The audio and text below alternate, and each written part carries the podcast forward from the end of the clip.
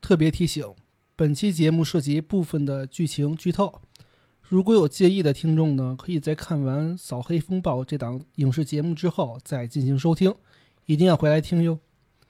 本节目涉及的内容人员均采用央视新闻公开报道信息，绝无虚假。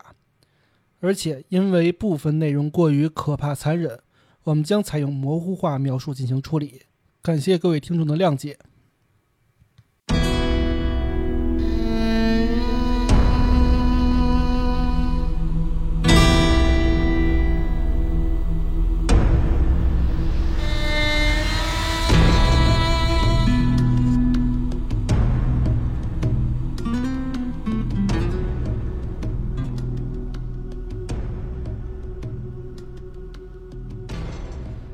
Hello，大家好，欢迎大家收听《安全出口》，这里是松花怪谈坊，我是于哥。我是老段。哎，哎，这今天聊点什么呢？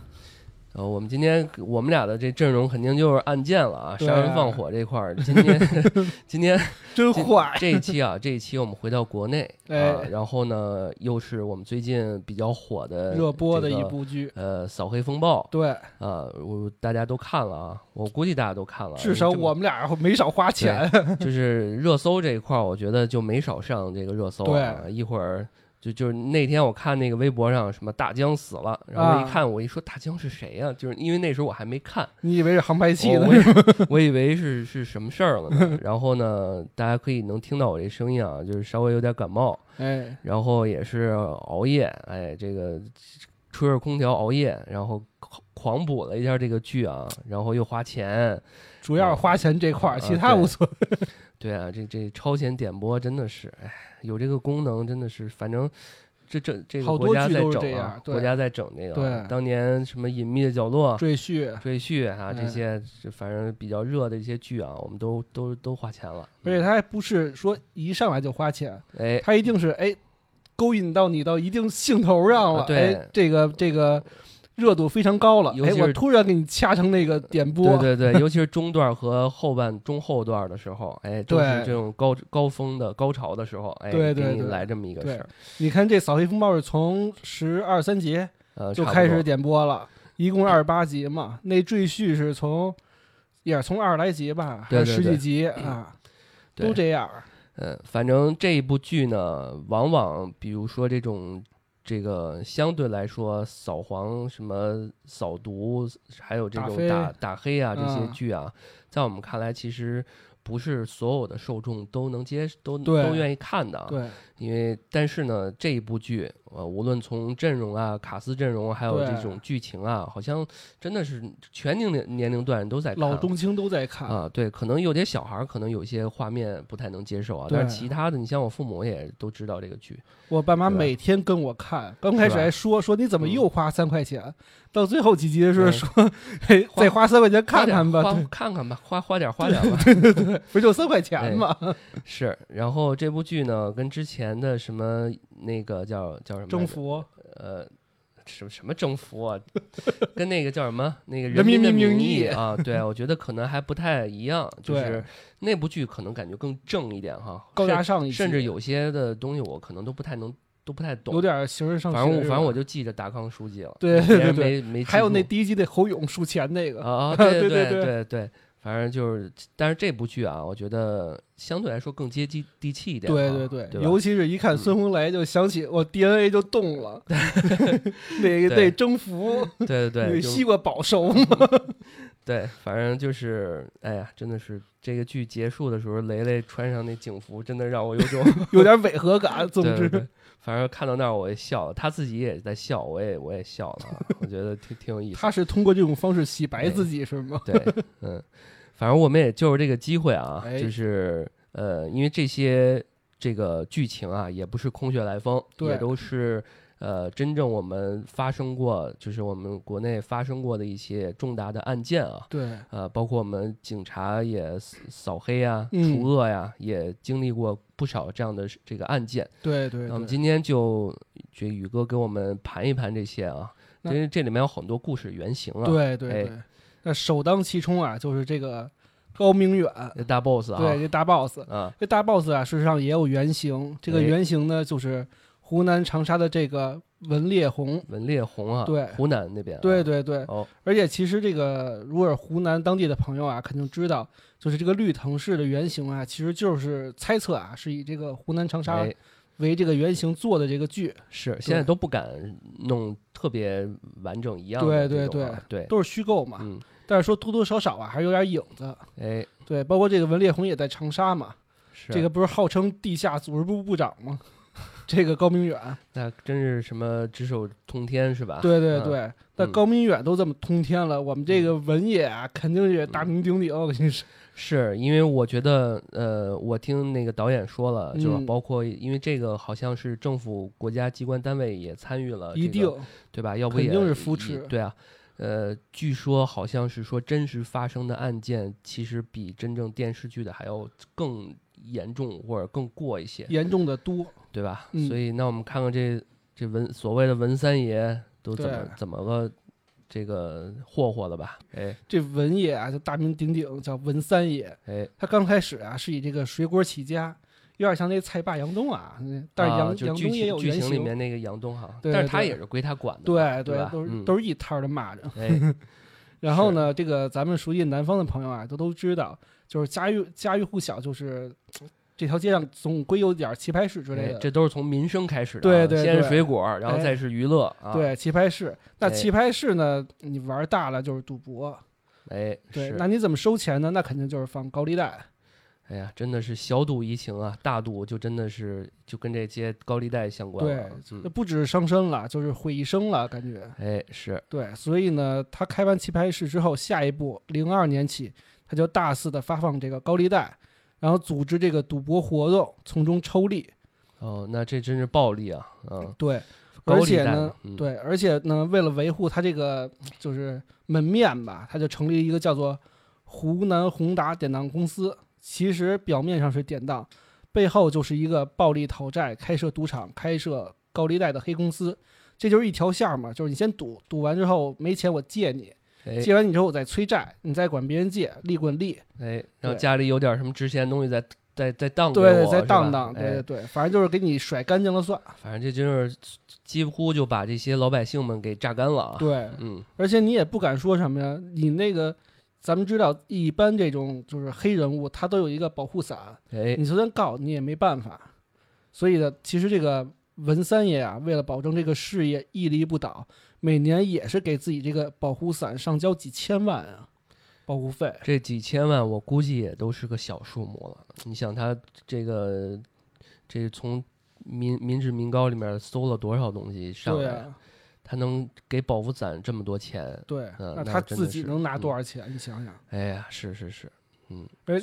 你别说这个保护伞几千万，就在一七年，他跟这个保护伞手下落网的时候。哎他还用了两千万贿赂这个狱警帮他逃狱。这个出逃的时候啊，就五五十个小时左右就被抓回来了。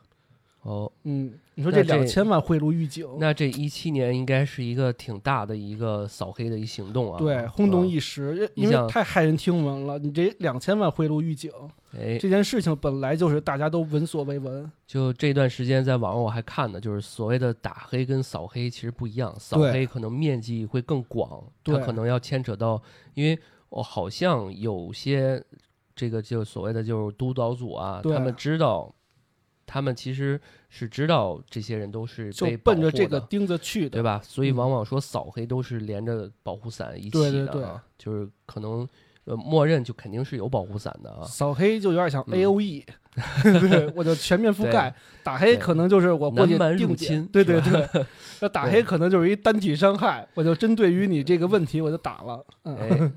那他这个也真是够下血本的啊，两对千对万给给狱警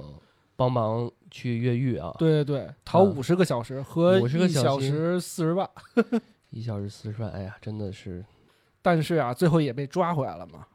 而且嗯你肯定，你看你又多了一个贿赂，又多了一个逃逃狱，嗯。对，数罪并罚啊，最后被判处无期徒刑，没收全部财产，剥夺政治权利终身。哎，而且剧中这个高明远啊，跟这个文烈红相比啊，我们觉得还是更老谋深算一些，哎没那么是鲁，但是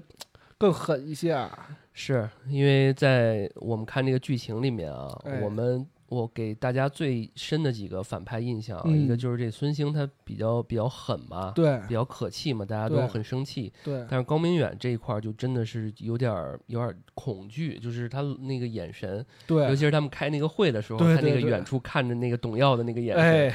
对吧？然后那真包挺可怕的，董一耀都哦对吓尿裤啊了。，对对对，你想一个区长嘛，所以对这个不得不说，这个演员真的演得很好。哎，我觉得他是演的最好的啊，那个、我也觉得是，啊对对对，我觉得孙红雷这一块儿，我觉得他是主咖，我觉得这对没得说啊，对演技始终还是在一个水平之上多的。多少少有有一丢丢违和，就啊但是因为是他最后穿那警察的衣服， 对对洗对白了给自己。对对对，反正挺有意思啊，我觉哎得这个演员确实在这方面，反正也是老戏骨了、啊。对，对对，啊而且当时那造型真的确实不错啊，而且就是他那个用光啊，他那采两光个啊鬓角是白的，对对还他对还他妈挺潮，你知道吗？ 对啊，然后当然最后被判刑的时候，也是跟这个文文烈全红一样哈，对全头都白了，啊全头白了，嗯然后呢也是数罪并罚，也怂了因为他 们他他犯的事儿太多了。对对啊，对，你要说孙兴好多事儿也都是他身上，对吧？对吧？对对。哎然后说到那这个。这个这个刚开始他那个最初的事业水果这个，哎，就要说这个蔡爸了啊。啊对对，嗯那蔡爸其实也有原型，叫杨东，哎是这个海南黄宏发案的这个主角，叫黄宏发。哎，我们发现这个只要这事儿挺大的，一般都用这人名儿来，对对就对是作为这个案件的名字啊，对往往对都对比较大了哈，什么百宝山案件，什么里都兹是波顿，啊，对对 对，反正就类似这种啊。嗯对对哎对，那这个剧中这个财把杨东啊，其实是控制了海南市嗯，所有的这个蔬菜的数量跟市场。哎你想想，那这就是老老百姓的命啊，对吧？大新发地，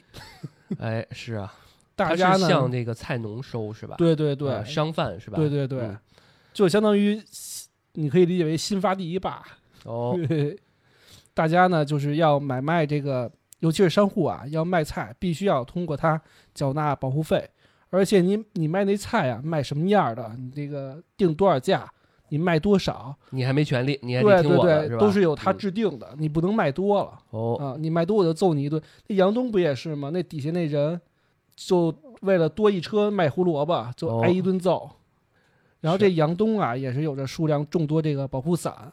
其实一般这种都有保护伞，不然的话怎么可能？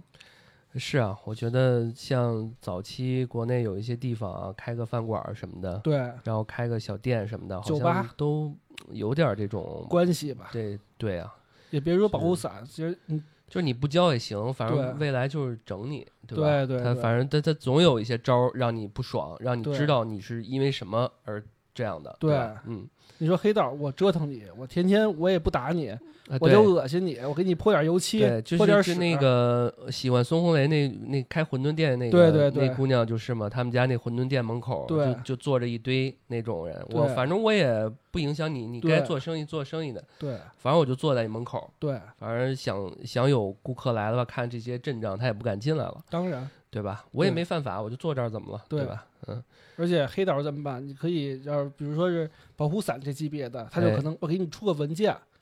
啊，我我哦要你文件，你没有你就关张吧，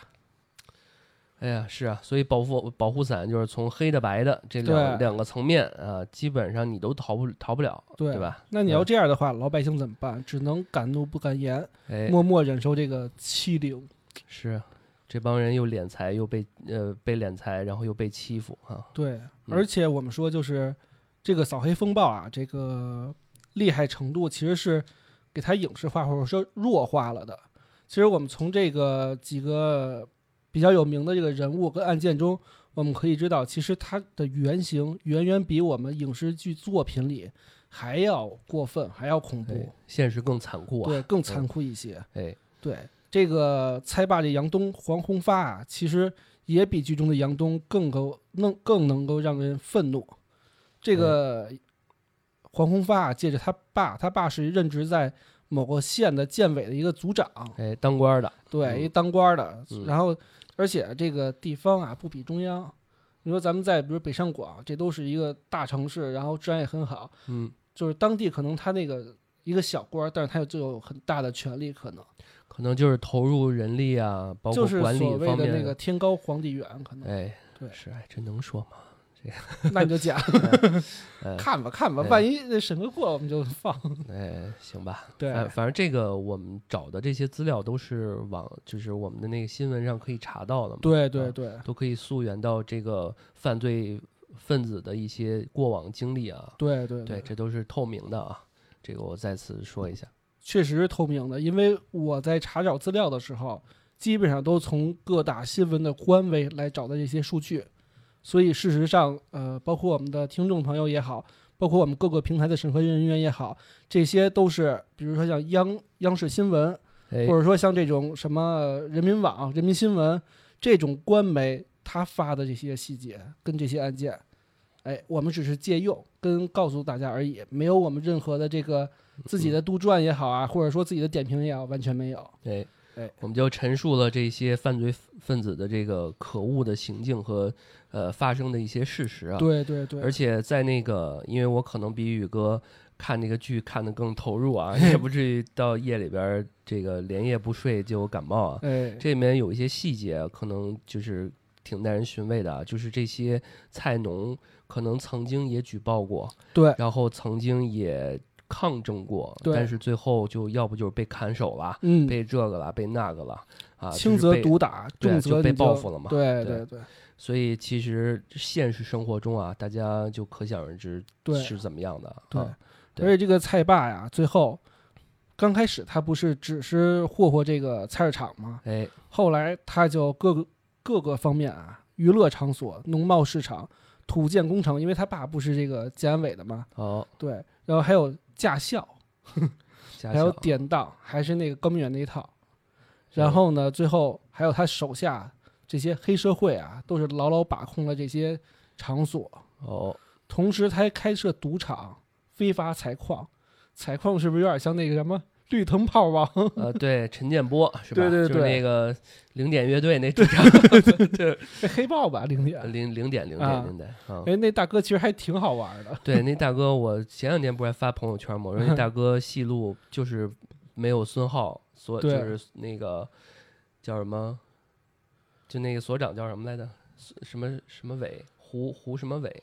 胡小伟，胡孝伟呃，胡孝伟，啊，对对，就是他的戏路就没有他的广，对因为他还能演个民警什么的，但是这大哥大哥光头也只对，能演个混混了啊，他还对吧演过那个，不知道你知不知道，就是那个《前呃征服》嗯，里那个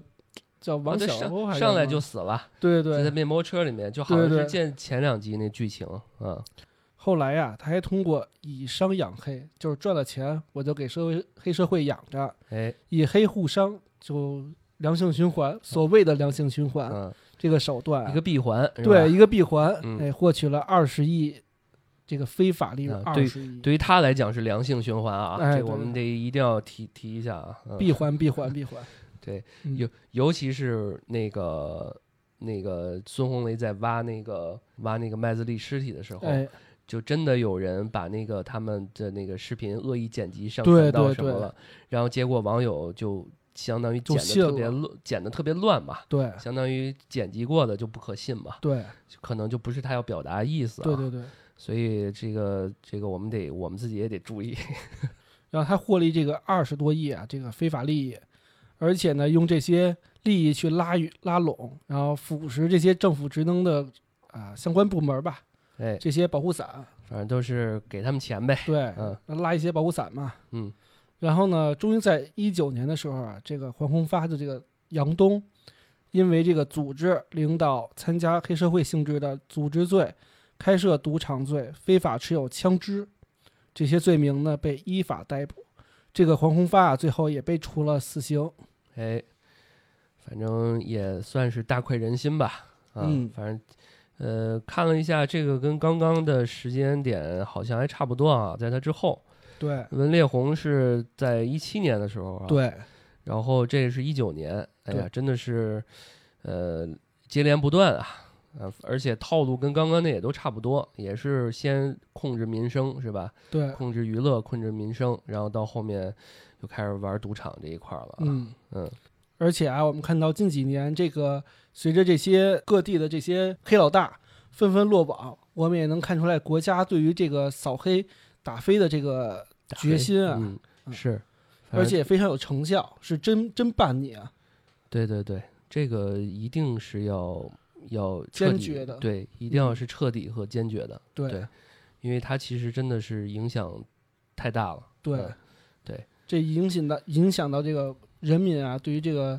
政府以及国家的这个信心，以及以及这个相不相信的问题了。我觉得，哎，那这个再再再说这个剧情啊，就是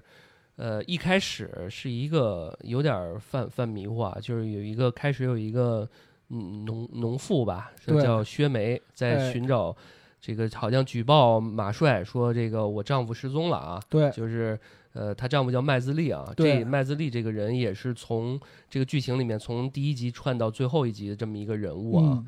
那这个好像也是在历史上，就不能说历史上，在这个我们现实生活中有这么一个真案实件存在。是吧的。对，嗯，这案件是那个叫什么？这个这个开头找这个十十四年失踪这个丈夫麦兹利这个原型啊，哎就是之前非常轰动一时这个操场埋尸案，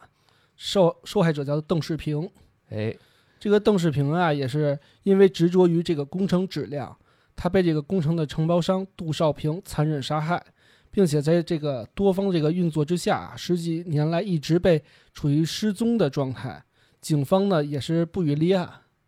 哎，这挺奇怪的啊。对一个人失踪了，也没说宣告死亡或者怎么着，对但是不不练就不找，你知道吗？对，如果立案了，还能去派警务人员去找啊，这就是个悬案了，相相当于。这个一般来说失踪好像四十八小时是之后就可以立案的，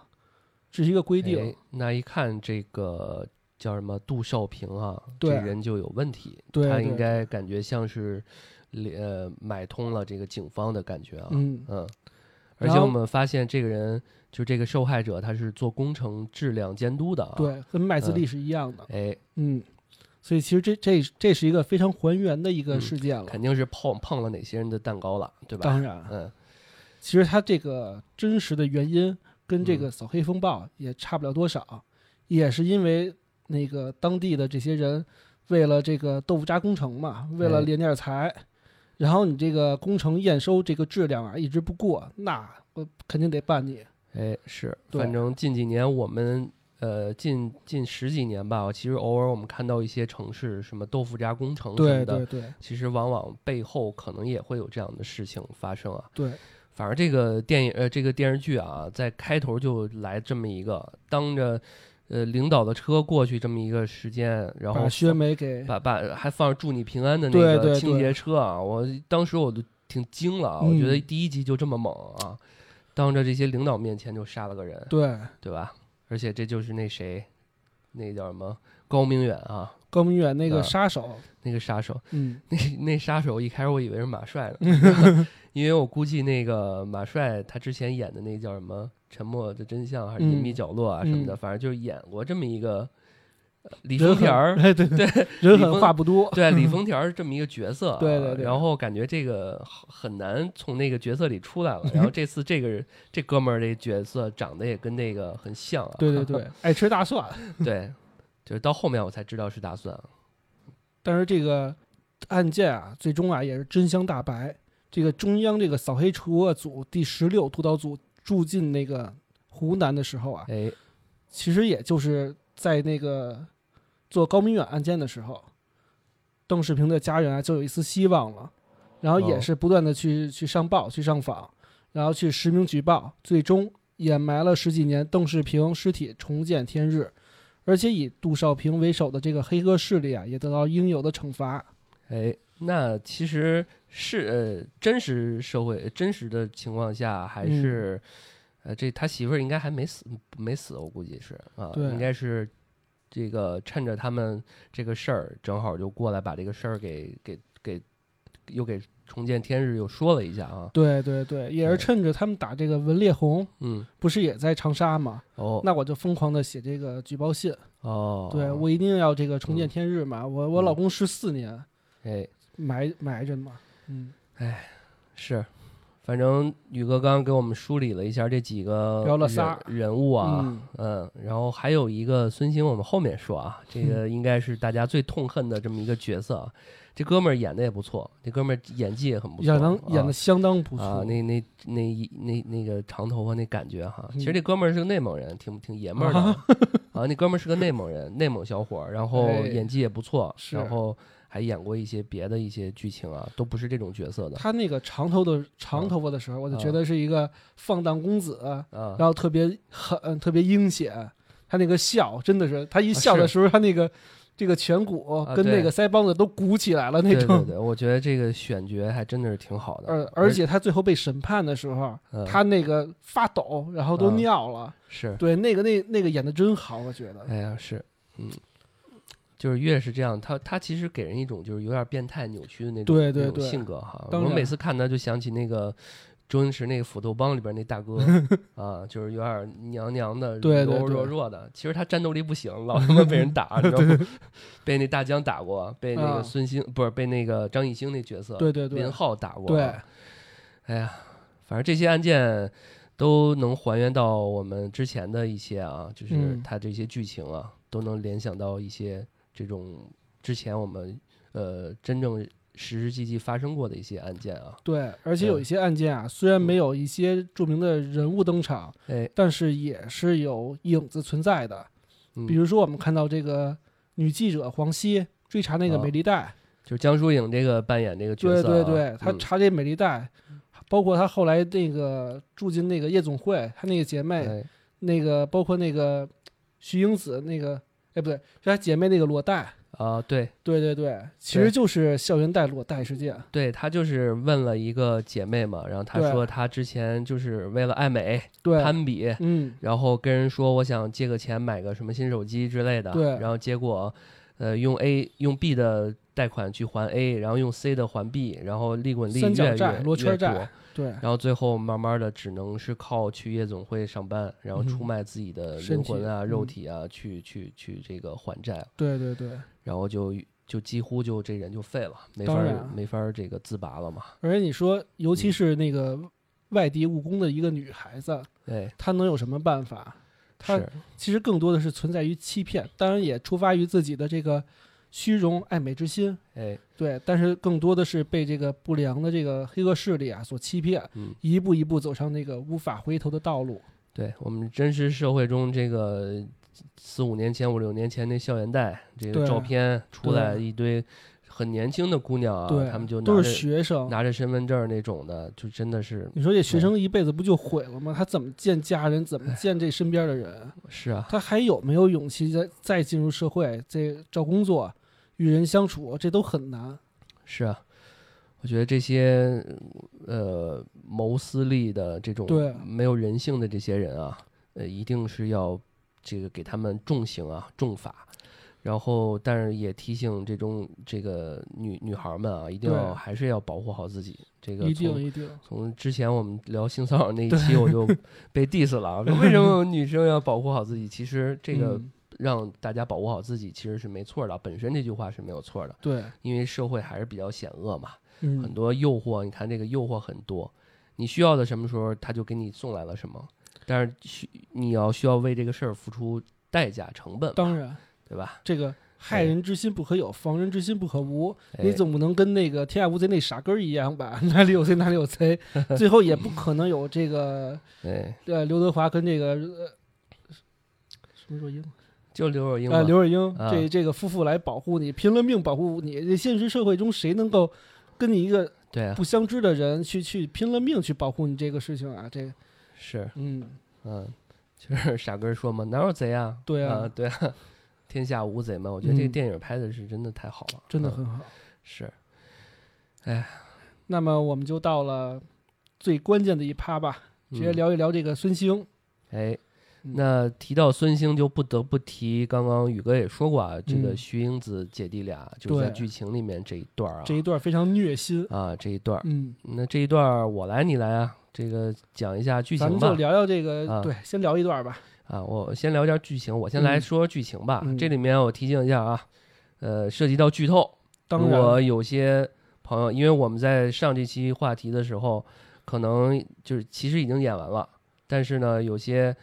呃呃听众可能还没看。超前点播演完了，啊但对是其实真值的那个，如果是没有会员的听众，哎好像到九月八号才能够完全看完。哎，那对这里面有剧透啊！如果嗯你们担心怕被剧透的话，可以这个先去啊看完再来，哎，好，看完一定会来听。 对，简简短截说啊，嗯我先说一下这个剧情里面是怎么说的，嗯然后待会儿再宇哥给我们分析一下这个这人个物，嗯这个真正这个人物啊。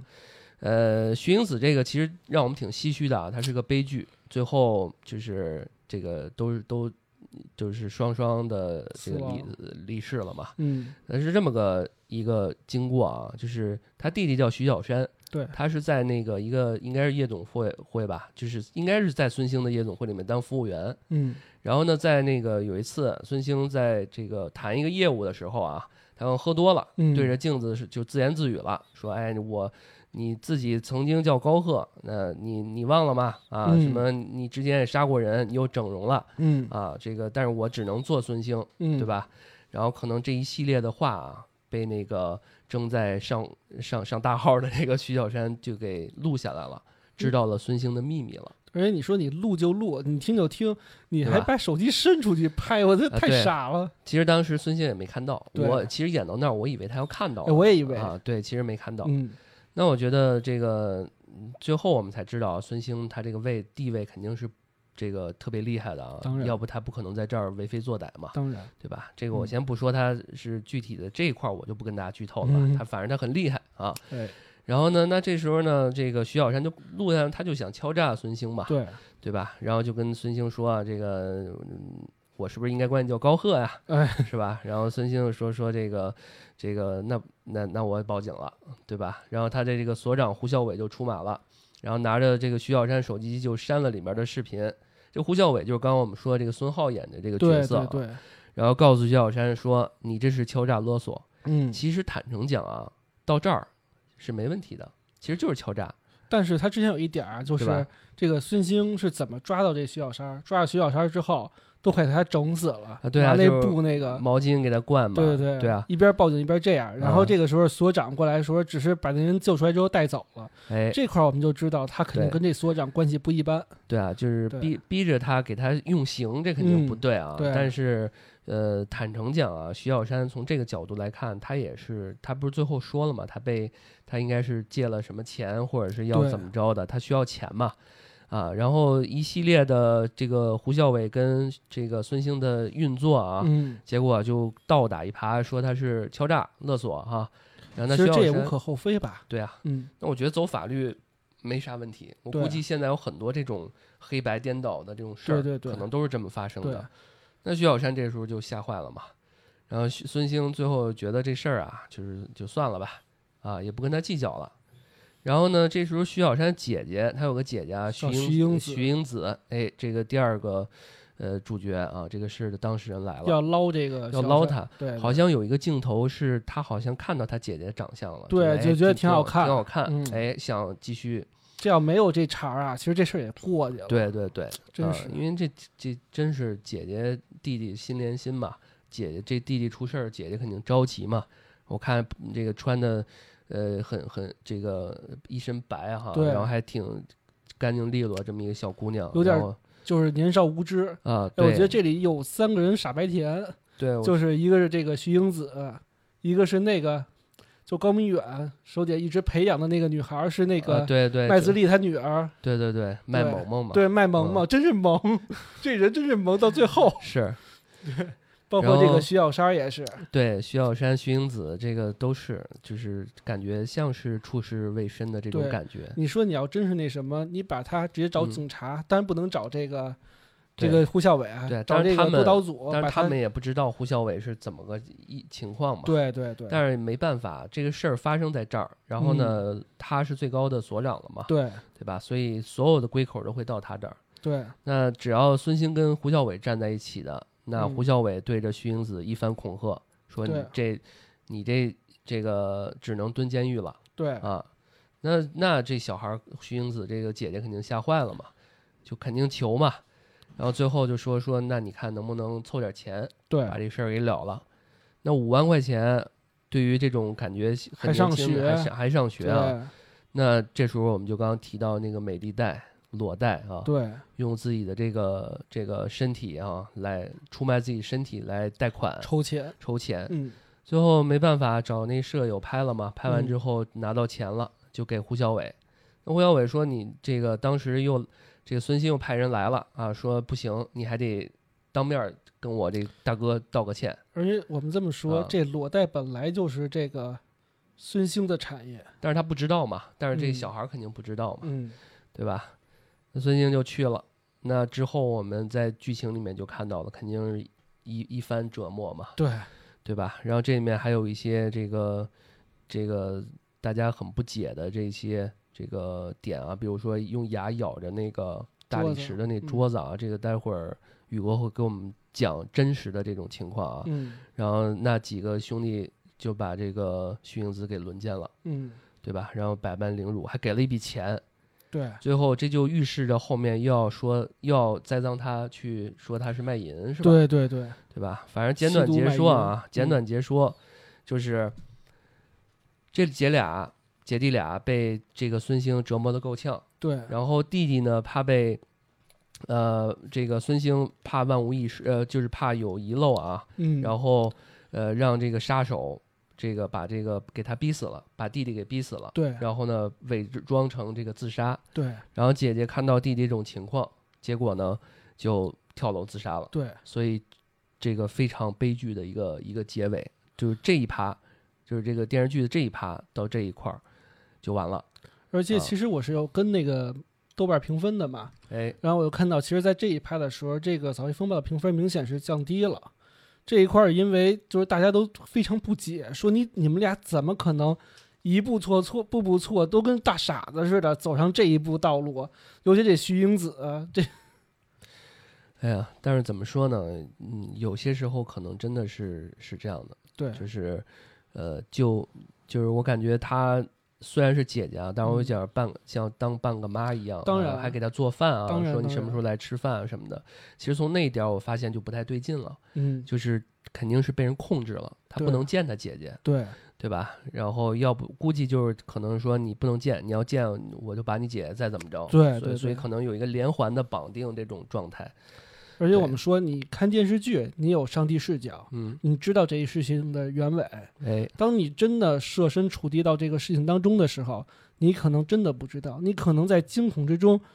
就会这样。对，嗯，而且就是呃，所有的他受到一些他姐受到一些凌辱啊，等等等等，他都没有吭声，忍了。都是只是说这个他舍友说我一定要报警，他只是说徐小山现在还没出来，对等到他出来了才、嗯他才去报的这个警嘛，对那结果他面对的还是这个胡孝伟这个对对，这个对已经被渗透了的这个所长嘛，嗯那这那不出意料，两个人都是年纪轻轻啊，花季的少男少女就就丧命了。命丧黄泉。哎呀，对啊，所以其实真的是令人发指的剧情啊，嗯，对啊，那那刚刚我们提到这些这个事儿的这个罪魁祸首就就是这我个们孙兴。孙兴啊，嗯，那孙兴这个案子，我们由宇哥来给我们讲讲真实历史上这个曾经的案件。嗯孙兴的原型。孙小果案。哎，嗯，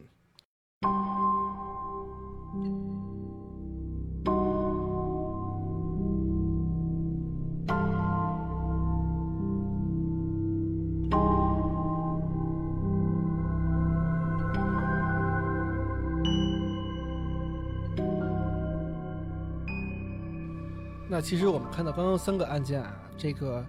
原型都或多或少的比这个影视剧中的更可恨。那事实上，从孙小果来说，我说实话，我写这个案件剖析的时候，我都已经哽咽了，哦，真的是比这个孙兴案啊，孙兴案太太 easy 了。你是咬牙切齿的那种哽咽吗？就是我我是这种非常痛苦，因为我觉得为这些被他欺负的这些少女啊，感到感到不值。哎就是我们知道这个徐英子这个已经是非常的受凌辱了。是但事实上，孙小果干的事儿，徐英子只是一个缩影，而且还不是之最。哦，嗯，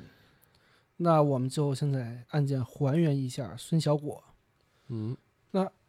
很多刚才老段也说了，说很多观众啊都看不懂，为什么徐英子受辱的时候，孙兴让她咬住茶几的一角。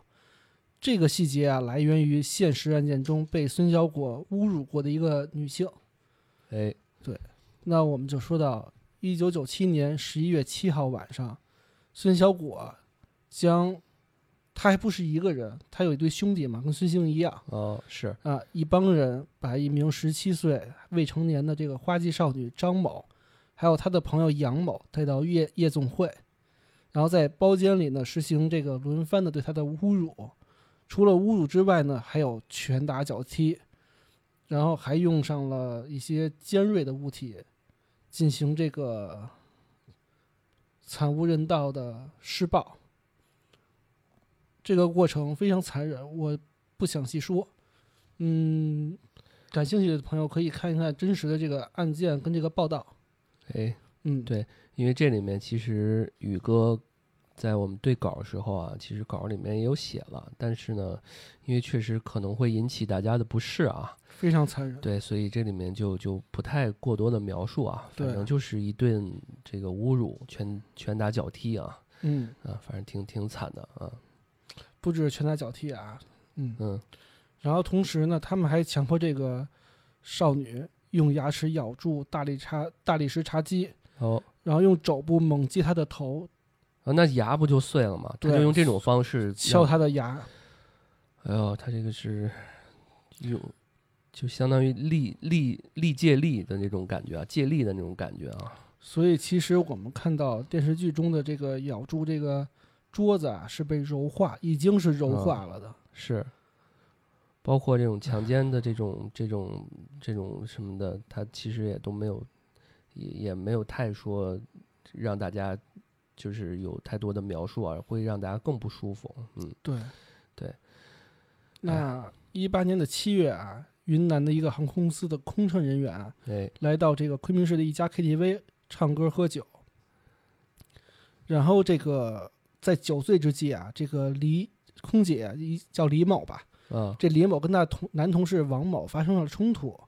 在争执之下呢，这个怒火中烧的这个李某就撂下了狠话，说你别走，哎，哦等我摇人儿。这空姐叫叫人家了啊，摇人去了。然后很快啊，一身纹身遍布的这个社会人员、闲散人员就冲了进来，啊，然后就暴打了这个王某，导致王某的膀胱被当场踢裂。带头之人正是孙小果。哎呀，这又一起啊。嗯，嗯然后到一九年三月，昆明市盘龙区人民法院在办理这场故意伤害案的故意伤人的案子中，注意到这个“孙小果”三个字，感到不对劲，说这个人啊，不是说十几年前已经被判处过死刑吗？所以其实这跟那个孙兴高贺不一样，孙小果没有整过容，他一直是孙小果，哦，他更肆无忌惮、横行霸道，他根本就连没名有儿都没改，对是吧他就是他就出来之后就是非常的这个张扬，还是、哦，嗯，那也那他就是那也就是说，知道他的人也就知道了，是对啊吧？那你就也不没会办也法不敢细问，对嗯是吧？嗯，对。然后这个法院这个审理的时候就很怀疑说，哎，那他怎么还活着？他不是应该早就被判死刑吗？其实就跟孙兴案是一样的道哦，理。这点是差不多的哈。，对、嗯还是属于那种被外人看是死而复生的奇案。哦，嗯，然后呢，这个法院跟这个执法机关就对孙小果进行了这个全面的排查，而嗯且其实也是在当时中央大力支持这个扫黑行呃行动组到这个云南之后，哎，哎做的这一起调查。这跟我们那剧情也很像、啊，，对对只对，是说剧情里面没有排到这个孙兴这一块儿来，对是吧？不是针对他来的对啊、但是这个现实生活中是是这样的哈。对，而且哎我们发现这个我讲的这四大代表人物嗯，都是因为这个中央大力支持这个扫黑除恶办公室督导组下来之后，才把这些案件真的大白于天下，让哦这个受辱之人啊，就是含冤昭雪了。呃嗯，是，嗯，所以这也能可见我们中央的这个决心啊，对对对扫黑除黑的这种恶势力的决心。对，哎哎，那我们把这个目光焦点再回到这个孙小果本人身上吧。哎，对，对到底怎么回事呢？他对之啊前怎么就是好像之前就应该死了是吧？他之前犯啥事儿了？对，哎那我们就把这个孙小果讲一讲这个人本身。哎孙小果他也曾用过陈果的名字啊，哎，然后是云南省昆明人，身高一米九，人高马大。然哦后、那还挺高的啊。对，那边云南一米九可可不低对了啊。人高马大，而嗯且呢还曾于这个九二年入伍参军，好，而且他当时啊是年龄未到这个入伍年龄的，所以呢生日被改到一九七五年，是武警昆明某部的一个上等兵。哦，然后这个在退伍之后啊，又进入这个武警学校来学习，所以还是身体这么看，身体素质应该非常强很硬好啊。对啊是而这应该一站面前应该还挺怕的啊，对这帮人啊。而且呢，这个从这简短的几句介绍来说，我们就知道，首先他改过 生日，哦，嗯对，这不止改生日了，应该对改年龄、嗯对，年份都改了嘛。对对啊对，改完年份之后是为了入伍，说明他这块有点关系，从这时候就开始了。哎，而且呢，他人高马大，还贪财好色，然后他父母啊也非常罩着他，跟孙孙兴一样，哎也是当地一霸，感觉自己啊也是非常可以翻云覆雨。哎，这父母应该没怎么好好教育嘛。嗯对对对，嗯然后呢，没有人管，还父母还罩着他，也哎没有法律能制裁他。慢慢的啊，这就越来走越向犯罪的道路是越来越近了。对越来越猖獗了。对。对，那么这个呢，就来到九四年，是他第一次犯罪的时候。哦，当时啊，是在昆明市的一一条路吧，环城路。嗯，他跟另外四名男子在光天化日之下，将两名女青年强行的拉上车，我操，就大白天大白天把两个女孩儿就直接拉进车里了，哦，我操，然后直接就开到郊区，实行了轮奸。事后啊，这个受害人报警了，他们就很自然而然的把孙小果抓了。然后在九五年十二月二十号的时候，这个法院啊对这个孙小果的强奸案判处了这个判决，判处有期徒刑三年。因为当时孙小果啊不是主犯，是跟着社会的闲散人员大哥一哦起从的，而且呢还未满十八岁，所以有一个保护。但可见未满十八岁就跟几个人把这人拉到车上，然后拉到地地方去强奸也，也挺挺那什么的，挺对啊可恨的啊。对啊，而且你说小时候，尤其未成年的时候，嗯人都是小孩是不知善恶的，是，三观没有形成这个形成正确的三观，哎，而且父母呢，非但不教育，还用各种的手段去帮他，这块儿其实已经走上了歪路了。对，但是其实觉得当时这个判，呃，当时这个情形已经很恶劣了，对因为他还没到十八岁就已经给他判刑了。对其实往往我们说没到十八岁，一般都会去一个什么劳教劳劳改所什么的这种哈，或者未成年什么什么一少什么少管上所管啊，所这对种哈，一定是特别恶劣了，才给对未成年人去判刑啊。对对反正判三年，那三年也也也也应该只应该是判他三年。其实嗯如果他要真真实实做三年，哎改造改造，然后树立自己正确的这个三观，哎，还有的救这个人。但是他母亲叫孙鹤宇，其实就是我们剧中的贺云啊，就是那局长啊呃，对对，嗯孙鹤宇不忍心啊，让儿子坐牢， 心疼儿子，有这么心疼的？是他平常也没怎么教育，估计嗯嗯。他就要真惯的，着他要就是真的三年能好好的受那个改造，改造的话，嗯也不至于之前这么个人了。啊对哎，他这个真是真是溺爱，哎，是四处啊为这个孙小果啊奔走，疏通关系嘛。很快啊，孙小果就因为患有这个乙肝， 这也是编了一个乙肝这个病症，嗯，被这个取保候审了。然后呢，因为孙小果还是未成年呢，再加上父母啊跟他那个他母亲还有他那继父，哦，对这个关系就有点像那个何云跟高明远的关系啊。嗯，加上他的继父呢，就四处奔走啊，这个保外就医、监外执行了就。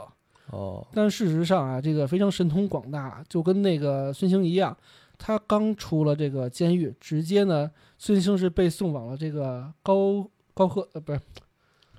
高什么高明远的家里，哎对对，嗯，然后这个孙小鬼也是刚保外就医、监外执行，他就已经又到社会上混了。那这个时候啊，我们就要聊一聊这个孙小果神通广大的父母了。孙小果他妈叫孙鹤宇，也就是我们剧中的贺云，对，原名孙学梅。早先啊是这个昆明市公安厅的这个一个民警吧，啊，嗯，倒是没有这个剧中那么神通广大。就是没那么高的官衔，对因为他是什么常务副副副局副长，局长啊，对对，这么一个，这是一位，民警，哎，然后但是因为民警也啊那是也非是常警察吧？对啊，对，也是然后在体体制里边的，对对对嗯，然后民警啊也是非常熟悉各种法律条例嘛，哎，所以呢也能够这个运用这些漏洞，对去保他儿子嘛。然后我们再说说他的继父，继父叫李桥忠，当时啊是这个某局的一个副局长，这个反正应该就是比他妈妈官衔要大很多，而且感觉还挺挺挺厉害的。嗯，你想他是分局的副局长嘛？不，他他事实上应该属于那个某个区的一个城管副局长啊、哦其实是城管，哦，对。 但是你说一个城管加一民警能有这么大势力？嗯、有点儿关系势力，我觉得是正常的，但对是对对但是确实应该是也没少疏通。嗯，对对，然后就加上他这个继父啊，又能歌善舞，哎，然后呢能歌善舞，对， 所以呢，就在他的关系网里啊，嗯哦非常人缘非常好，这点挺逗的啊。他嗯爸爸还、他这继父能嗯怎么叫能歌善舞呢？哎，有点像嗯那个胡 孝伟带着大家跳舞，哦哦 哦，就那样啊、哦而且有个彩蛋说他那个跟那些老头老太唱那首歌，就是他本身他、呃对对对他自己最擅长的那首歌嘛，对对忘了对叫啥了，嗯、呵 挺好玩儿。所以呢，他也是一个非常 social 这块儿的，这个他哦这继父。关系呢也是能够疏通的很好，哎，就这样的逃离法律制裁的孙小果就越来越嚣张了。到了九七年，本应该还在监狱服刑的孙小果，离奇的就出现在了社会上嗯，再次强奸了四名未成年少女，其中一个还未满十四岁。这也太嚣张了吧！这这这呃不改不改还继续，而且也没过几年啊，这个而且他还真的是没有一点人性，他未满十四，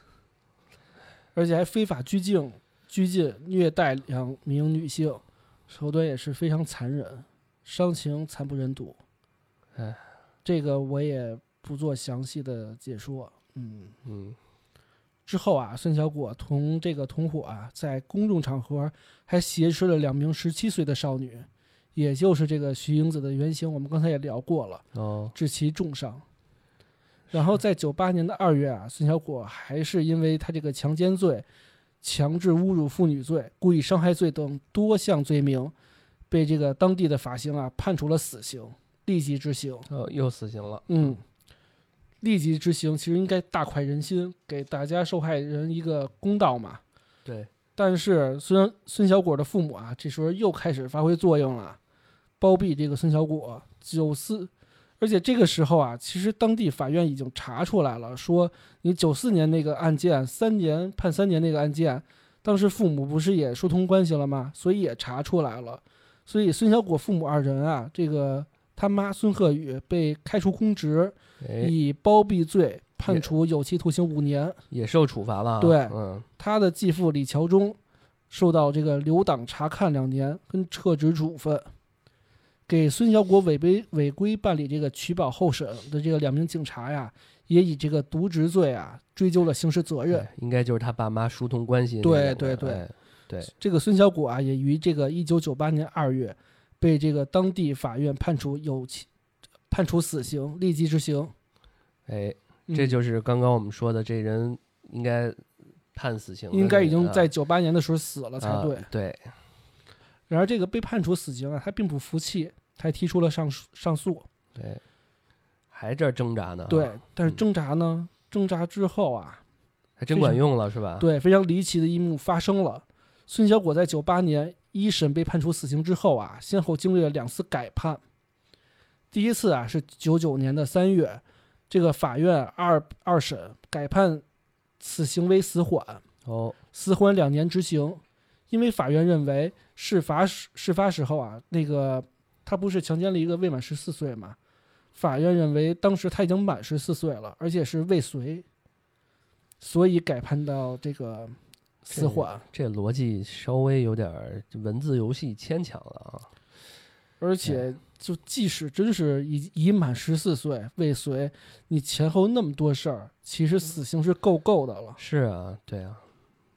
嗯那后来经过调查，我们也知道，这次二审改判啊，其实是在事实认定和适用法律上存在明显错误的，而且呢，发现其这个徇私枉法的一个情节。嗯，开判私缓之后呢，孙小果被投入到第一监狱，按照按照法律呢，死缓两年，期间没有新的犯罪记录，可以改判为无期徒刑。如果这个时候啊，孙小果依法服刑，也不可能啊再出来祸害社会了。哎，对，反正就是父母如果疏通到这种程度啊，本来是死刑，最后其实在我看来也就到这儿了啊，就至少他不会再出来祸害人了啊，就在监狱里面待一辈子就完了。啊但是看到事实的，我觉得这只是一个开始。哎，在零三年的时候啊，他妈。不是被那个判五年嘛？这个孙鹤宇啊，刑满释放了，他就是出来之后第一件事是什么呢？还是要捞儿子。他妈也够够神通广大的啊！嗯、在在自己是被判了，自己都被判刑了，出来还有人脉关系，对，给他捞人呢。啊哎，这个天可怜天下父母心。哎，这个用这儿也也也合适。这 个。 这个贺云孙贺宇啊，当时其实已经被开除公职了，又判了五年。嗯、但是这个他的继父李桥忠当时不是也被撤职了吗？后来混混又起来了，有起色，在这个城管局啊，反倒担任局长角色了。这不不降升了，升了，嗯、都不说不降了吧，都说没有职位了，嗯、然后到升了啊，这肯定也是这几年没少运作啊。歌唱得好，舞跳得好，我估计他就是 家里面有点底儿，有点钱。我估计他妈就冲他妈这这样子，应该也没少就着自己警察这事儿敛点灰色收入啥的。我觉得主要是因为这个、嗯、这两口子、啊，第一能敛财，嗯，第二是非常懂得当时的这个人情世故以及关系疏通，对，还有法律怎么钻这些空子、啊嗯对，对对对，哎，真是让他钻到一个大空子。哎呀，所以呢，他们他继父对运作了好多呗，对、哎、他继父啊，我。在现在来看，他继父是一个非常善于这个关系疏通的人。哎，比如说我要找这个某某某个局的局长，我不认识他，我可能通过六个人去找这个局长，我再通过六、哎、另外七个人再找这个局长，我通过无数的关系，我找局长三四次都给钱，这事儿一定对他来说就可以办成。嗯借别人的口哈，对，如果一个不够就多个，对吧？这几就是当年，现在我们说什么几度人脉是吧？ 对对，用用这些人脉来背书，嗯，嗯对。然后呢，这个时候啊，这个孙鹤宇就让这个他的继父李桥忠提出这个，你再找找关系，把这哎个我们这孩子在孙小鬼弄出来。哎、他虽然是继父啊，真是这个中国好继父，啊中国好继父是对，嗯、也是花了一大笔钱，打通了不少关系。把这孩子呢，还真给运作出来了。哎呀，在零七年九月的时候啊，这个李桥忠跟孙鹤宇啊多方运作，法院对这个孙小果案再再次重启，并最终呢由这个死缓改为有期徒刑二十年。二十年，二十年出来之后也不大呀，也就三四十岁，是这样的、嗯，对吧？那时候他好像才不满十八岁，应该也就二十出头，二十的样子吧。嗯，这判二十年，也就是四十岁。就其实，如果你死刑没有立即执行的时候判死缓，啊是在监狱系统里是可以通过这个某种方式减刑的，对、啊，嗯再通过操作去去救出来、嗯。但是你得真的那个得多优秀啊，对啊，多值得、这个。就我们这个这这几年看的一些片子里面，也有那种。叫什么巡回检查组是吧？对对对、啊，也有就是靠一些外边的关系什么的，对，让自己的人这个孩子什么的减刑的，嗯、好像也也是得靠点这种关系哈、啊。对，嗯。但是我之前看过一个，就是说，呃，那个人已经是死刑了，但是因为那个人是一个就是发明天才，然哦、后各种发明专利，最后活活把自己拉回来了。那也是一个真是运气好那，那也是嗯也不算是运气，但是也是他自己以自己的造天化天吧，赋，对吧？可能命不嗯？该这绝就没嘛，得说，嗯嗯是嗯。然后呢，判完有期徒刑二十年啊，这个立案再审是第一道程序。哎，当时时任这个法院立立案就得有立庭立庭嘛，对，那立案庭的这个庭长呢，就给他们开了第一个口子。这个孙小果的继父啊，曾经在这个部队服役，都是军队的嘛，所以他也可以把孙小果运作啊嘛，有这么个关系对，啊，有这个部队的关系，他就打听到这个庭长啊，曾经跟他在一个部队当过兵，就辗转托这个战友啊帮他说说话、吃饭，分两次给五万块钱，就给这田波送过去了，送了十万，让这个田波帮他想想办法，出个主意。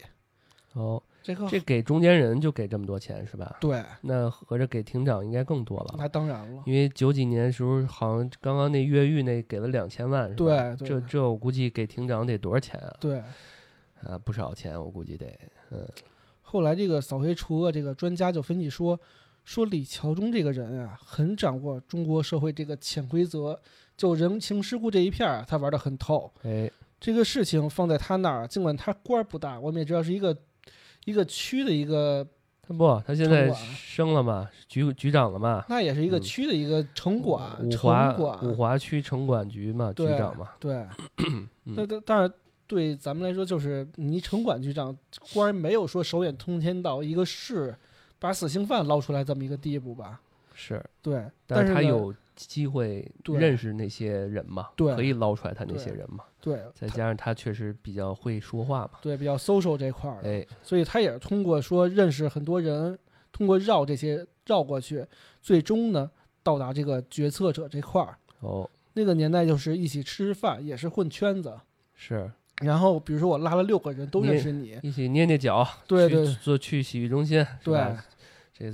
这个按按摩什么的嗯就把事儿给了了，嗯，对，而且我还不止通过一个人，我可能通知通过五六个人都帮我说话。哎，这个时候，这个圈子里的人，你当然得给给点面子嘛，多少是，对，嗯，再送点东西，所以能办成的事儿呢，就办了。哎，对，甚至呢是某法院的院长，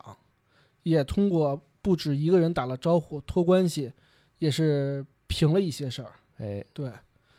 然后呢，孙小果案啊，历时一年，进行了第三次审委会的讨论。这个这块儿啊，我们说一点，就是他之所以历时三次还搞不定，是因为还是有一些我们真正正义的人的，只不过非常遗憾的是，正义人还是少数人，最终啊，还是有一些人将这个人情关系跟领导的意愿凌驾于法律之上，让哎这事情变得是非常扭曲了。哎，那就又是他继父开始走人情牌了啊，对这一块儿，嗯，而且啊，都他干虽啥然了？他嗯虽然减刑了二十年，这能满足吗？当时三年都忍受不了，你二十年能满足是他吗？妈肯定疯了呀，对对啊吧，那再操作呗。嗯，当时啊，找到这个时任监狱管理局，就是管监狱的这个这个局的这个政委老罗。哦哎然后呢，因为他爸跟这老罗是战友，而且是十几年的战友老 乡，又是战友哈，对这哦嗯人这这关系太横了。啊是，然后呢，就不顾原则，这老罗就给他帮忙了。哎老罗就把这个孙小果当时不是关押在第一监狱吗？哎把这个监狱的政委老刘又给叫到一起吃饭，说：“哎，你关照关照。哎，这都是直接管理他的人了啊，”对对对，哎那这个监狱的政委都关照了，在他的授意之下，整个监狱也是给这个孙小果开了绿灯。这个除了给孙小果不正常的特殊待遇以外啊，孙小果孙小果每个月的考核都是满分儿，这估计这个德智体美劳应该在全里面边发展都了已都经都不错了，对对啊而且对，估计在里面也没人敢惹他。当然。嗯对，而且我们知道，这个一般罪犯靠减刑只能是靠这个考核分数嘛。我考核分数，比如说要高，那可能减刑机会就大一些，或者说有假释这种情况发生。哎，嗯，他每个月满分真是一个他不可能的事情啊！嗯连续七年被评为劳动改造积极分子，接连获得减刑。而且非常荒唐的是什么呀？是孙小果啊，还号称说在监狱里发明了一个联动 锁警示防盗井盖儿，防盗井盖儿，他有这能力啊，他要真有这能力，他他不至至于于，不他至不至于， 不至于在这种，对他好好建设他的 这个家家乡祖国多好，而且哦还跟这个国家知识产权局申请了新型的专利。哎，这个第一监狱啊，认定孙小果有重大立功表现，再次就给他减刑。这想想也挺讽刺的，我觉得你就就这东西放在你面前，你信吗？就是监狱长们，你们信吗？哎呀，真的是。监狱长说信了，因为钱给够了。嗯，给给给他妈看看，你说呃呃，那妈我这个会会会发明 了，他妈也不信。对，所以最后嗯调查也知道，说我们这个井盖设计图啊，其实是这个他妈托人给哎送进去的， 所以他妈信了。哦，嗯，哎，然后时任那个这个监狱啊，当时第一监狱有机械加工车间，从这个技术到材料啊，都是有人帮他，所以嗯那在指定的，对外面有发明专利，里面有这个监狱的干警帮助，再到车间的扶持，所以呢，其实是一帮人帮他把这东西做出来，他一点都不知道。就就这连就跟那监狱就是他们家的似的。对嗯，，就连他陈述的材料啊，都鉴定说是他同监的犯人帮他写的，这大哥啥也没干。啥也没干。嗯，嗯。是不能让我们孩子累着，是吧？ 然后这个孙小果就在这个第一监狱减刑这三次，零九年一月转监到这个第二监狱，在第二监狱呢又减刑了两次，在一零年四月就出狱了，实际服刑时间呢只有十二年五个月，哎呀从死刑到十二年五个月，但是他其实也做了十二年的监狱啊，就这么厉害也得做这么久啊。其实，其实这么从这个角度来看，其实也挺他们做了这么大努力，也挺难的啊。嗯，但是怎么说呢，关关一辈子也该死刑的这种程度也挺也挺让人那什么的，吃惊的啊。这个这个其实我说一个题外话啊，就是说，在我了解这么多案件的时候，我发现一个差异，就是我们知道咱们国内的这个死刑是立即执行，就是恨不得我现在判你，我你马上就得死，当天就就人就没了。哎，对，这是一个大快人心，就是你不能留你到明天，对，你就必须死，这是一个大家觉得大快人心的表现。那其实我看到一些有日本的案件啊，他们的死刑非常缓慢，非常漫长。他们认为就是，而且我不告诉你具体哪天执行。比如说你你的监狱的门，你出了门，你左手边永远是那个死刑执行，而且他们是绞刑。然后你出来之后，右手边是你每天早上起来固定吃饭啊、练习的人。你没准过了十年、二十年之后，你突然有一天早上就被带到左边，就立即执行死刑了。你永远不知道哪哪一天你起来的时候你死了。他们觉得这个是对人性、对于犯人的一个灵魂上的一个煎熬跟考验。哦，嗯，这个也是一个从两种角度上来说，这都是一个惩罚。所以有些人犯了罪啊，他罪大恶极，他其实也是一心求死的哈，对也不想说你快快点吧，不也不要折磨我，有些人其对实是确实他在犯罪过程中，他就是想求死，一了百了。他哎可能对于社会已经不抱期望了，所以他就是想拉几个垫背的，就是说我死之前我报复一下社会。嗯，但是其实在，在日本或者一些国家，偏偏我不给你这个机会，你就要永远的承受这个你自己发自内心的跟这个每天这个监狱给你的这个考验，灵魂上的嗯压力，这也是一种嗯惩罚。是，这是这个角度。另外一个角度，也就是说，劝劝他们每天表现的好一点儿，是吧？但是其嗯实是这样，就是如果你判处死刑，就是在国外你判处死刑的时候，嗯你无论表现成什么样儿，永远是死刑，嗯，就不会有机会再给你但说是改现判在了。死刑的国家也不多了啊，对关键是，对，但是你像有一些国外判个呃有期徒刑几 百年，其对对实对意义也不太大，对吧对对，它其实就是，比如说突然间有一天发明了一个人可以活到一千岁的药，嗯，那罪犯也有权利服用啊，对吧？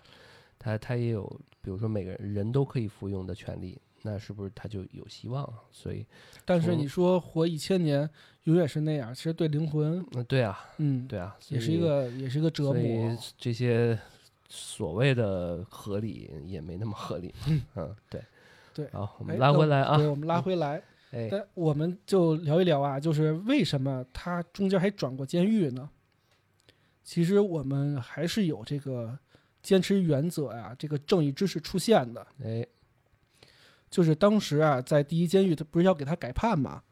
然后呢，这个监狱的这个书记何少平同志就多处多次在这个会议上提出反对意见，说我觉得这个孙小果的减刑不符合规定，也不符合流程，就算托高托这个关系啊，找更高级别的领导压制他，他都不同意。哎，这有点像麦子利似的，就是真汉子，真硬。哎，对对，所以呢，多次沟通，就像这个他这个继父多次这个找人脉啊，嗯，绕多少层都没有用，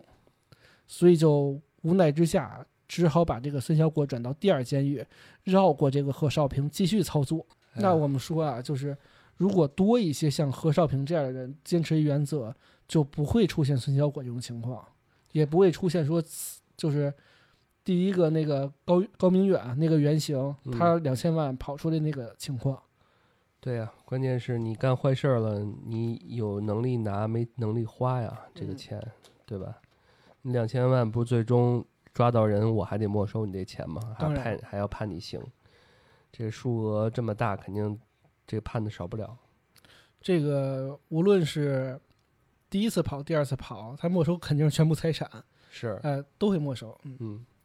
然后呢，他绕过这个何少平啊，继续操作，导致他这个还是层层打通了，通关了。哎，嗯，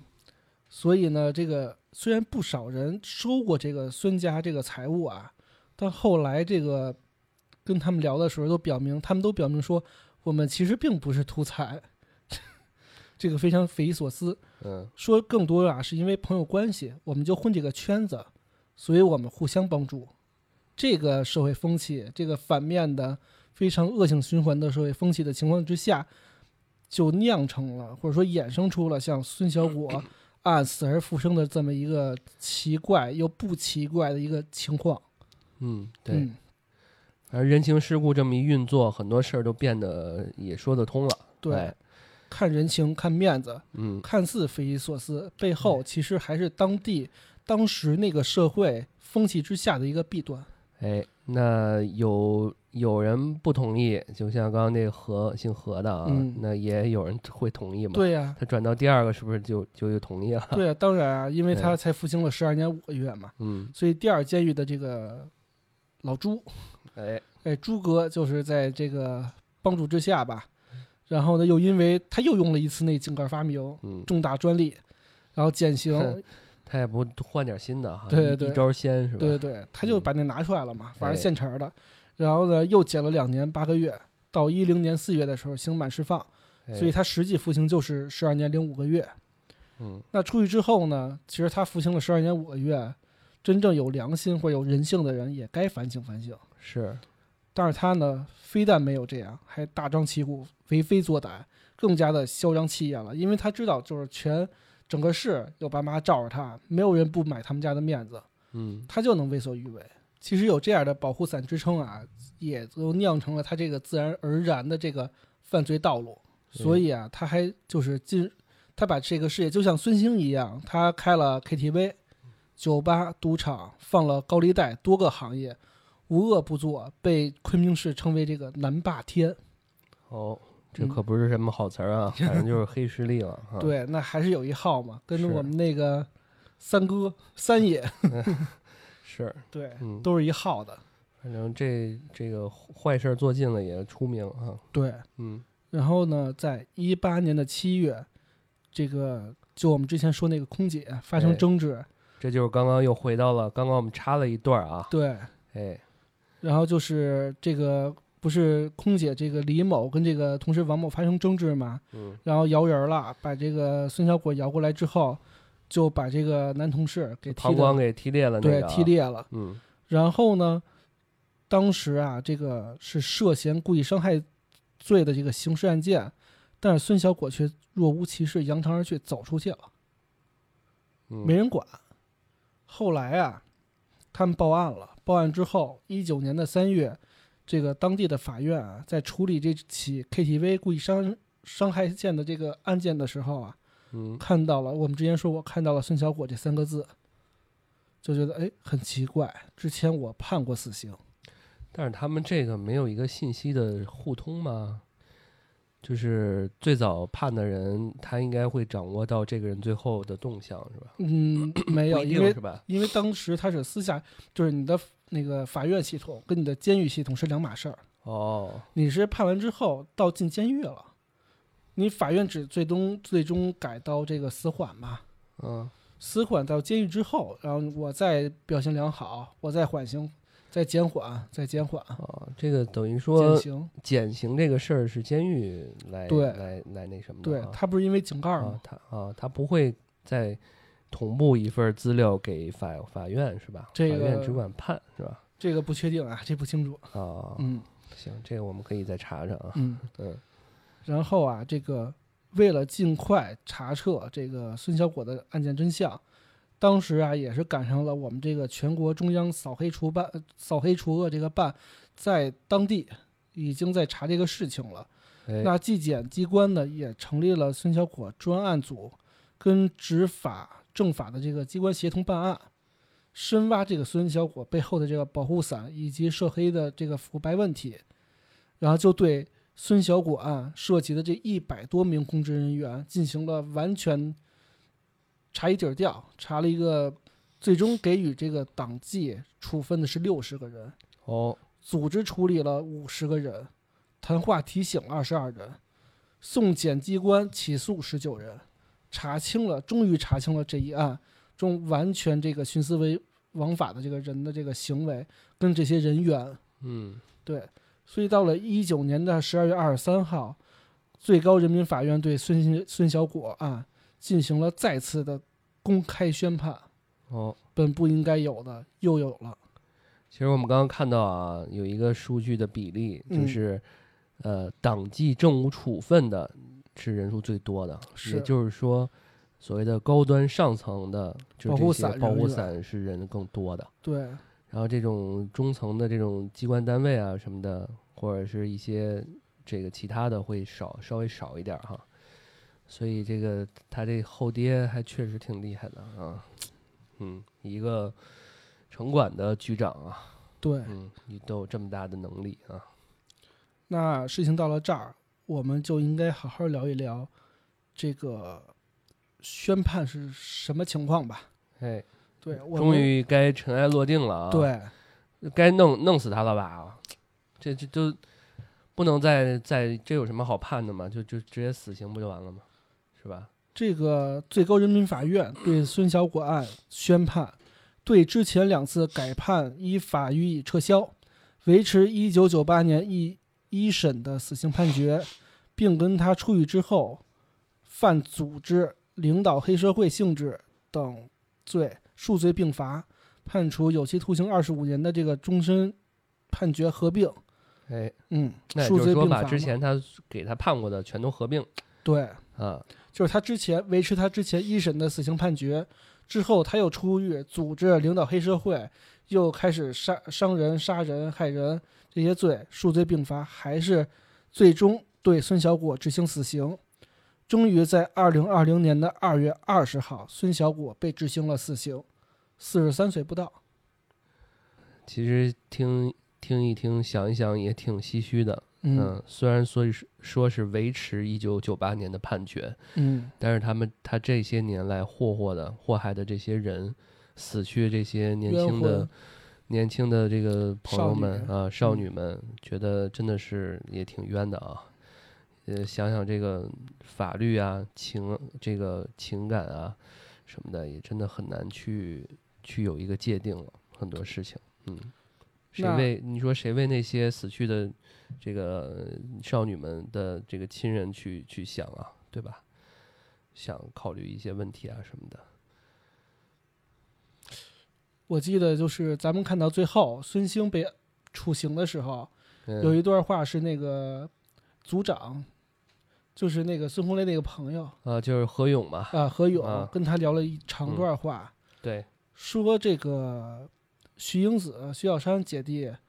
这个他妈嗯听到这个事情之后，毅决毅然决然赴死。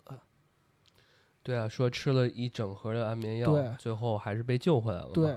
说对受害者的父母毅然决然赴死，而你的父母却是这样去为虎作伥，嗯，这是一个多大的一个反差！所以这种人必须死。是。嗯，而且他说我想见我妈妈，但是他说你就是不行，你没这个权利，是吧？所以对，。嗯，对，然后我们说说后续吧。纪管纪检机机关啊，对这个涉嫌违法犯罪的这个公职人员也进行了审理。十九名涉这个孙小果案的这个公职人员被公开宣判，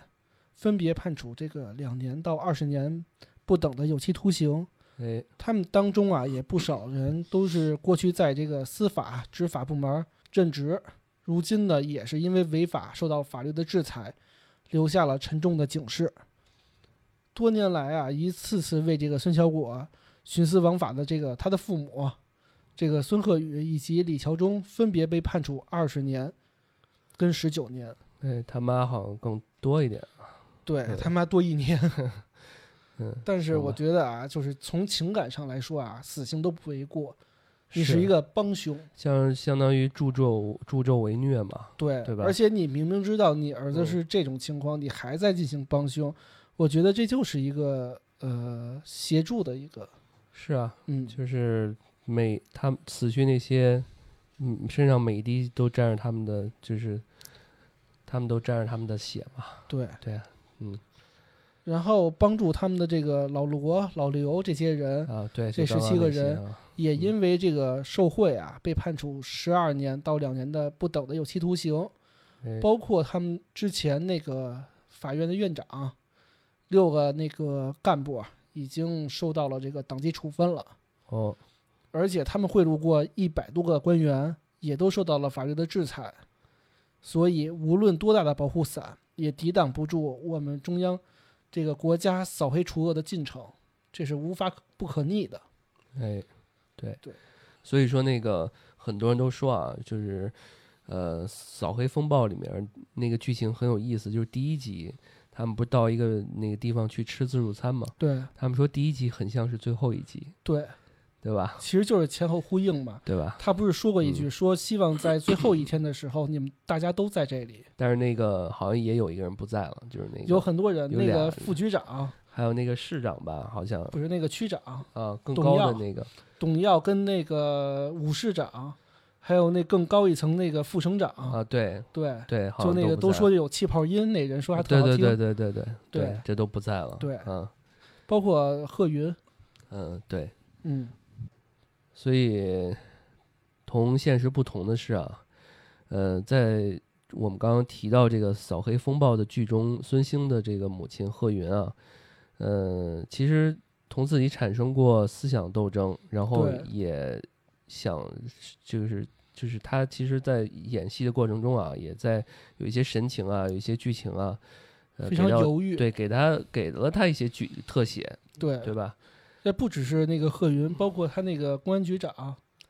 那对、个啊胡，孝伟。他对啊也是说，他有一段就是他徒弟举报的他嘛，是就说你因为这个什么，然后你帮助老怎么了帮助老百姓，嗯然后你为了那个帮那个帮那谁去还债去要钱，怎么怎么样，怎么怎么样，说你当初是一个多么为百姓考虑的人，嗯你现在因为一点儿一点的去财富也好，还是因为这个人脉圈子也好，你去背叛了自己的这个当初的这个梦想，当初的这个其实坚持，其实也有一个猜测啊，就是说，呃，最终胡胡孝伟这个人为什么会陷入进去，其实也也没有明说，对但是整个过程中他一直在量血压，对对吧？所以我 血估压计高，啊，我估计他是身体不太好对然后呢，他也他，因为他我相信他还是一个好人，对只是说因为可能身体不好，想给家里面留点东西或者怎么着的，他可能希望希希望有点钱，对对吧？我估计是这么一个层面啊，我觉得就是胡胡胡想了、胡猜的这么一个嗯嗯结论。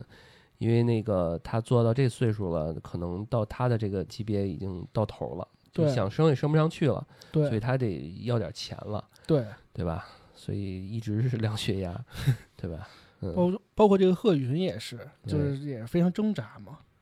然后当时不是也抽了那个孙兴一耳光嘛？呃，是啊，对，对啊，所以剧情或者是电视剧总是能让我们看到一些这个冲突和挣扎。对但是从刚刚宇哥给我们讲的这个，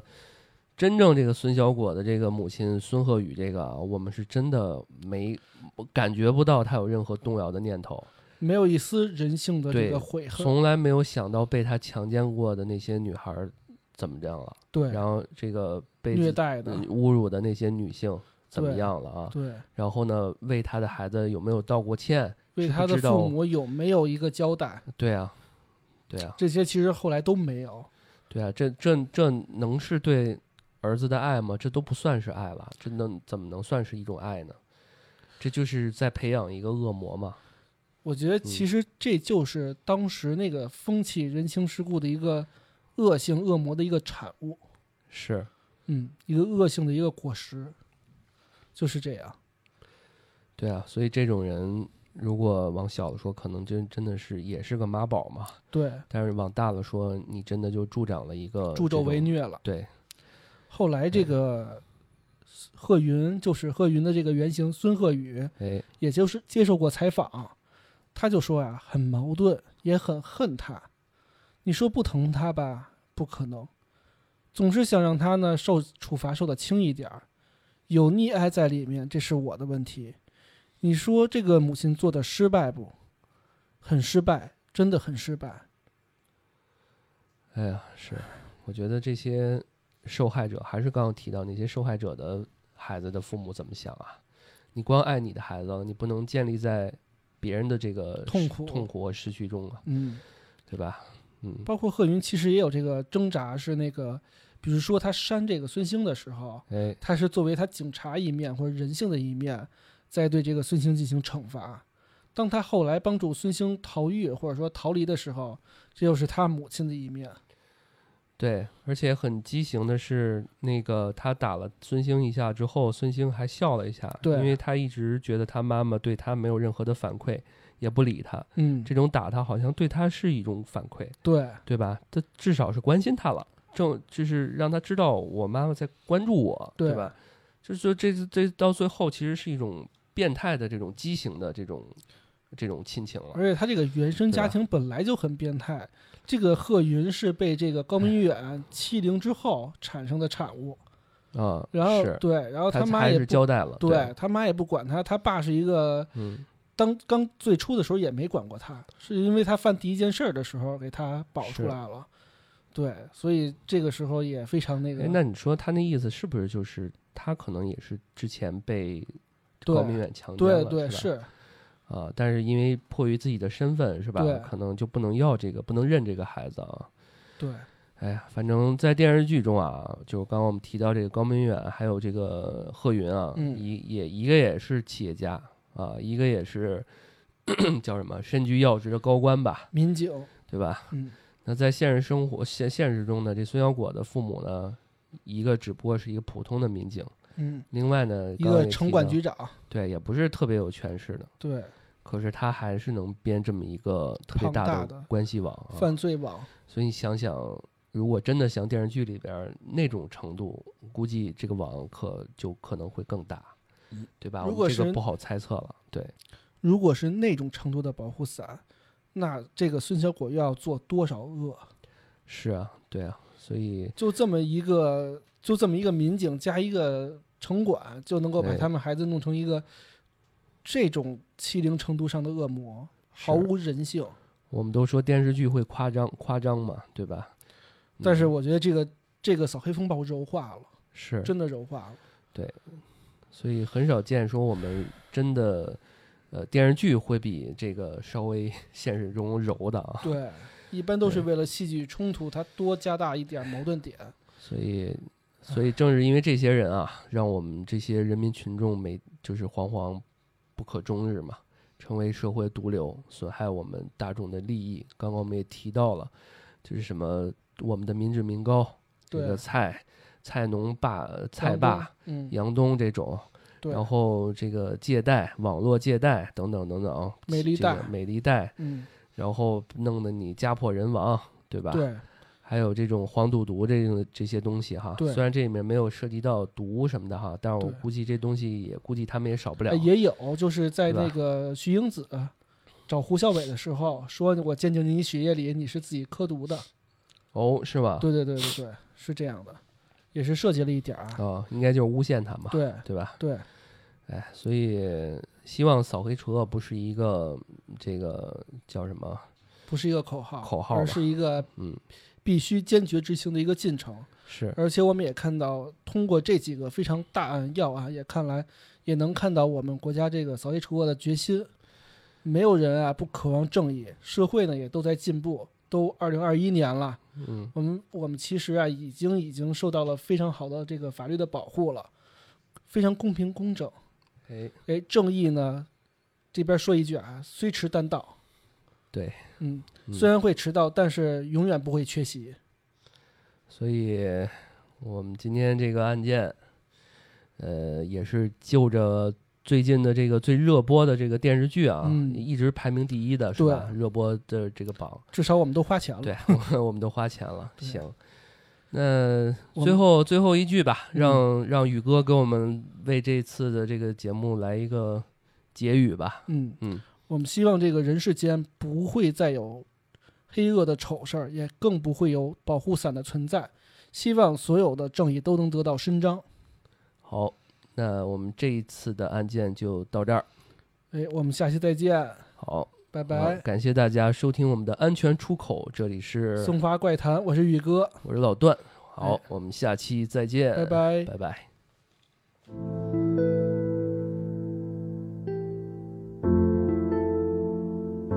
思想，思想是什么想？什么想？